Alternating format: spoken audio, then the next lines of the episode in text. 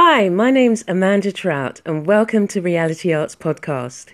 Each week, I will bring you a different insight and inspiration about art, creativity, and arts in health.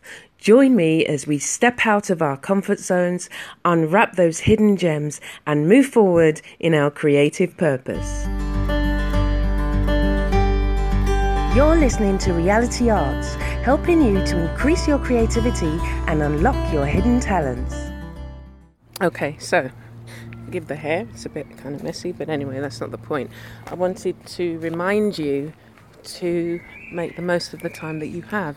So I've just spent with time with mum um, and had to go and, and, get the train. I haven't got my car at the moment, but um, it was definitely worth spending time um, and just being with her and just talking. I just spoke about everything that was going on, everything that was happening, and um, told her about you know what we were doing, and um, and it was just it was just nice. We spent time in the garden, and yeah, I'm coming back. Um, trains were all messed up because of the football, so um, yeah, go figure.